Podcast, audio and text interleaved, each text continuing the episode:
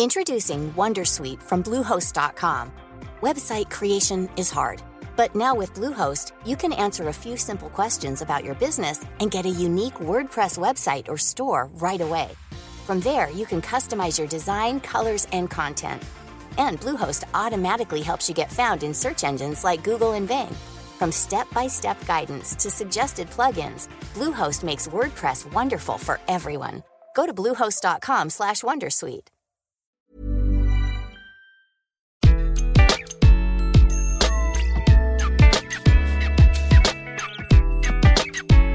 Bonjour, je suis Gaël Châtelain-Berry, bienvenue sur mon podcast Happy Work, édition spéciale. Pour cet épisode, je reçois Nadine Yashouchi, qui est directrice de Microsoft 365. Oui, vous avez bien entendu, je reçois la personne qui est responsable, entre autres, de Teams, l'application phare de Microsoft pour faire des visioconférences. Alors bien entendu, nous allons parler de télétravail, de bonnes pratiques, de visioconférences, cela va de soi, d'équilibre vie privée, vie professionnelle, mais également des débats sur la surveillance numérique en télétravail. J'espère que vous apprécierez autant que moi cet entretien durant lequel j'ai beaucoup, beaucoup appris. Bonne écoute. Bonjour Nadine. Bonjour Gaël. Alors, comme d'habitude, je vais vous présenter rapidement. N'hésitez surtout pas à me corriger si je dis une énorme bêtise. Alors, vous êtes diplômé de Télécom Sub Paris. Alors, vous savez que ça nous fait un point commun parce qu'en janvier, je vais donner une conférence dans votre ancienne école et également de la London Business School. Et vous avez un parcours assez impressionnant dans les technologies depuis bientôt 20 ans, en étant passé, entre autres, je ne vais pas raconter tout votre CV, mais par Orange, SFR ou Criteo, et aujourd'hui, la MEC, Microsoft. Aujourd'hui, les gens ne le savent probablement pas, mais vous êtes la directrice d'un produit que beaucoup d'entre nous avons découvert pendant la pandémie et qui est entré dans nos vies du matin au soir, Microsoft 365. Et oui, vous êtes l'heureuse directrice de Microsoft 365, la célébrissime suite d'applications professionnelles connue auparavant sous le nom d'Office. Mais Nadine, vous vous en doutez bien, je ne suis pas là pour vous parler des dernières fonctionnalités d'Excel, de Word ou de PowerPoint, mais de Teams. La visioconférence, probablement l'une des plus grandes transformations dans notre façon de travailler depuis le début de la pandémie. Et je voulais savoir, j'imagine, vous, vous avez constaté une énorme évolution dans les usages. Oui, tout à fait. Donc euh, aujourd'hui, euh, vous avez très bien présenté Teams. Euh, au début du confinement, on va dire en février, en janvier-février, on était, rappelons-le, à 20 millions d'utilisateurs actifs quotidiens dans le monde. Après le premier confinement, c'est-à-dire vers mai, on était déjà à 75 millions, donc multiplié par plus de 3 ce chiffre, 75 millions d'utilisateurs actifs quotidiens. Et en octobre, nous avons publié un chiffre de 115 millions. Donc effectivement, une énorme progression, une énorme adoption de Teams comme hub collaboratif. Mais ça doit être objectivement, humainement, pas toujours simple. Vous devez être un peu schizophrénique sur, sur ce sujet parce que c'est génialissime pour Microsoft et pour Teams en tant que produit. J'imagine que vous avez fait euh, les chiffres en deux mois que vous aviez prévus sur trois ou quatre ans. Mais malgré tout, c'est quand même signe d'un mal-être. Comment est-ce que vous anticipez à la fin de la pandémie? Est-ce que les usages vont être acquis ou est-ce que vous anticipez qu'il va y avoir une baisse? Alors, je pense que vous l'avez bien dit. En deux mois, on a vu vraiment euh, l'équivalent de deux ans de transformation euh, digitale. Donc, c'est vraiment énorme. Et on l'a vu euh, sur tout le marché français effectivement de manière mondiale. Je pense que Aujourd'hui, en fait, on a eu plusieurs phases de confinement. La première, c'était, rappelons-le, c'était les grèves de novembre-décembre qui avaient déjà permis de s'approprier le télétravail de manière plutôt positive. Ensuite, on a eu le confinement qui a été très subi et soudain. Et aujourd'hui, quand on fait le bilan de où on en est sur l'usage, l'adoption des, outils numériques, on voit que d'un côté, on est super heureux pour les entreprises et les employés d'avoir fait ce pas sur le télétravail, parce que d'une part, on s'est prouvé que la productivité euh, des employés en fait n'avait pas baissé et qu'en plus, on était capable de donner de la flexibilité aux collaborateurs pour mieux vivre euh, sa vie pro-perso. Mais c'est vrai qu'on fait aussi le constat maintenant qu'il manque un certain lien social pour des euh, collaborateurs qui avaient l'habitude de voir euh, voilà leurs collègues et de, créer un lien social avec euh, avec leurs entreprises. Et aujourd'hui, on arrive, je pense, à un constat où on se dit on veut garder le positif et tout ce qu'on a construit en termes de flexibilité vie pro perso avec le télétravail, mais aussi on veut retourner au travail. Et donc, on arrive vraiment à cette partie de travail hybride où on a envie de garder le meilleur des deux mondes. Mais là, en ce moment, je suis en contact avec beaucoup de, personnes, de DRH et des salariés, et qui parfois se plaignent de s'être laissé véritablement envahir. Je vais vous raconter une anecdote, peut-être que vous ne savez pas comment peut être utilisé Teams.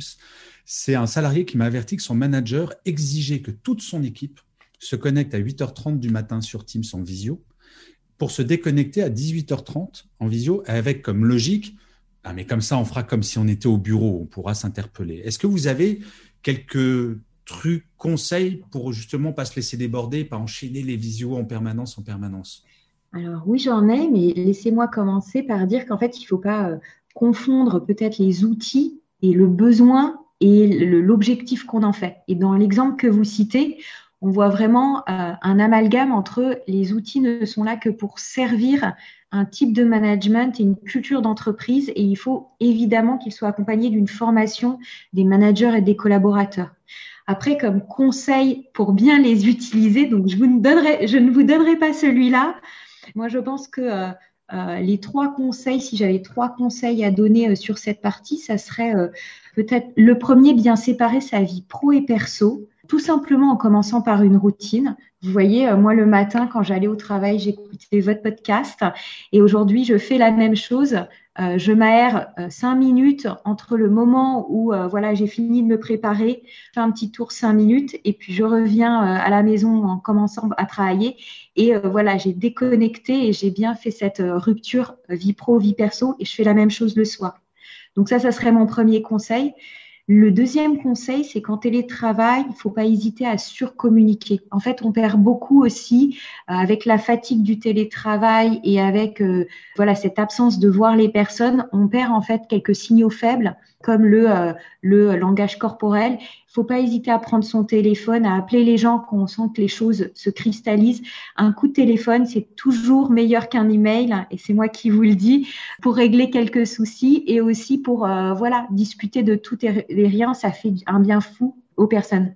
Mais excusez-moi de vous interrompre avant votre troisième conseil. Un coup de fil, sur certaines situations, c'est mieux qu'une visio. C'est ça que vous dites? Je pense qu'en fait, euh, il y a, euh, en fait, il faut utiliser euh, le bon outil et le bon outil de communication pour la bonne tâche. Peut-être que formaliser un sujet, effectivement, là, il faut passer par un email ou de la coédition ou un chat en fonction de, l'importance. Mais effectivement, nous, on a une habitude dans mon équipe, c'est si on a besoin d'un échange de plus de cinq emails pour résoudre un problème, il faut s'appeler ou il faut se faire une visio parce que c'est pas en s'écrivant en fait que les choses vont euh, se résoudre. Alors j'ai une règle encore plus furieuse, Nadine, que je, diffuse largement. Vous allez, vous allez être fâché contre moi. Je dis que dès qu'un mail dépasse 10 lignes, il est hors de question de l'écrire et il vaut mieux appeler. Je, vous suivrai sur certains sujets. Et votre troisième conseil, donc? Euh, C'était euh, vraiment sur la partie il faut faire attention en fait à son temps perso et à son bonheur et à son propre équilibre. Aujourd'hui, on a économisé, mine de rien, en termes de temps, beaucoup de temps de transport. Et on voit que certaines personnes ont reconverti ce temps en travail extra. Le travail s'arrêtera jamais. Mais par contre, euh, voilà, voir ses enfants, voir sa famille, euh, avoir un temps, c'est un temps sur lequel il faut euh, faut pas marcher. Je me souviens aussi euh, de votre propre expérience où vous parliez du temps que vous consacriez à vos enfants deux fois par semaine. Je pense que celui-là, personne ne nous le rendra et il faut vraiment bien profiter du temps qu'on nous a rendu en, évitant les temps de transport. Vous, Nadine, en tant que vous avez quand même un intérêt économique en tant que Microsoft, euh, pas à la pandémie. Je, je, ne dirais absolument jamais ça, mais c'est vrai que c'est une période extraordinaire de croissance pour des outils tels que les vôtres. Et très honnêtement, imaginons cette même pandémie il y a dix ans, je pense qu'on n'aurait pas vécu la même chose. Donc il faut être très euh, reconnaissant à ces outils d'exister. Mais si on se projette dans l'après-pandémie, euh, qu'est-ce que vous pensez qui va rester d'un point de vue Microsoft, mais généralement, qu'est-ce qui va rester de cette pandémie? Je pense qu'il restera deux choses de cette pandémie. la première, c'est vraiment la preuve qu'en fait, on peut tout aussi bien travailler en télétravail. Alors évidemment, il y a des exceptions, mais je pense que c'était un sujet qui était, euh, qui était défendu par beaucoup, beaucoup de collaborateurs et d'actifs qui ne voyaient pas la raison pour laquelle ils ne pouvaient pas avoir accès au télétravail. Et je pense que ça, ça a été une vraie belle victoire de montrer qu'ils étaient tout à fait capables de travailler à distance, d'être productifs, de montrer, de démontrer leurs compétences. La deuxième partie, je pense que quelque part, ce mode de travail qui finalement qui pousse à un type de management plus responsabilisant permet en fait à une entreprise d'être beaucoup plus agile finalement et euh, d'être beaucoup plus innovante. Alors, euh, ne me faites pas dire ce que j'ai pas dit, c'est pas le télétravail qui remplace l'innovation, mais quelque part, ce télétravail en fait pousse à un changement de mentalité qui fait que finalement on se sent plus agile et on se sent capable d'être plus flexible vers de nouvelles situations que notre entreprise peut rencontrer peut-être plus tard. Et du coup, c'est vraiment une nouvelle façon de travailler qui va rester, je pense, après cette pandémie. Et je ne crois pas dire de bêtises en disant que Microsoft, vous avez été incroyablement sérieux sur le confinement, l'éloignement. Enfin, vous avez joué. Euh, euh, le siège social a été fermé ou il est encore fermé, je ne sais plus. Alors, effectivement, aujourd'hui, euh, nous sommes tous en télétravail. Nous avons euh, donc le télétravail, le travail à distance a toujours été une culture chez Microsoft bien avant euh, les grèves et, euh, et, la pandémie et le confinement. Mais effectivement, si je me souviens bien, on était déjà en télétravail deux semaines avant l'annonce officielle du confinement. Et effectivement, c'est quelque chose qui nous démontre à tous que nos outils, que les outils collaboratifs en fait nous permettent de travailler ensemble.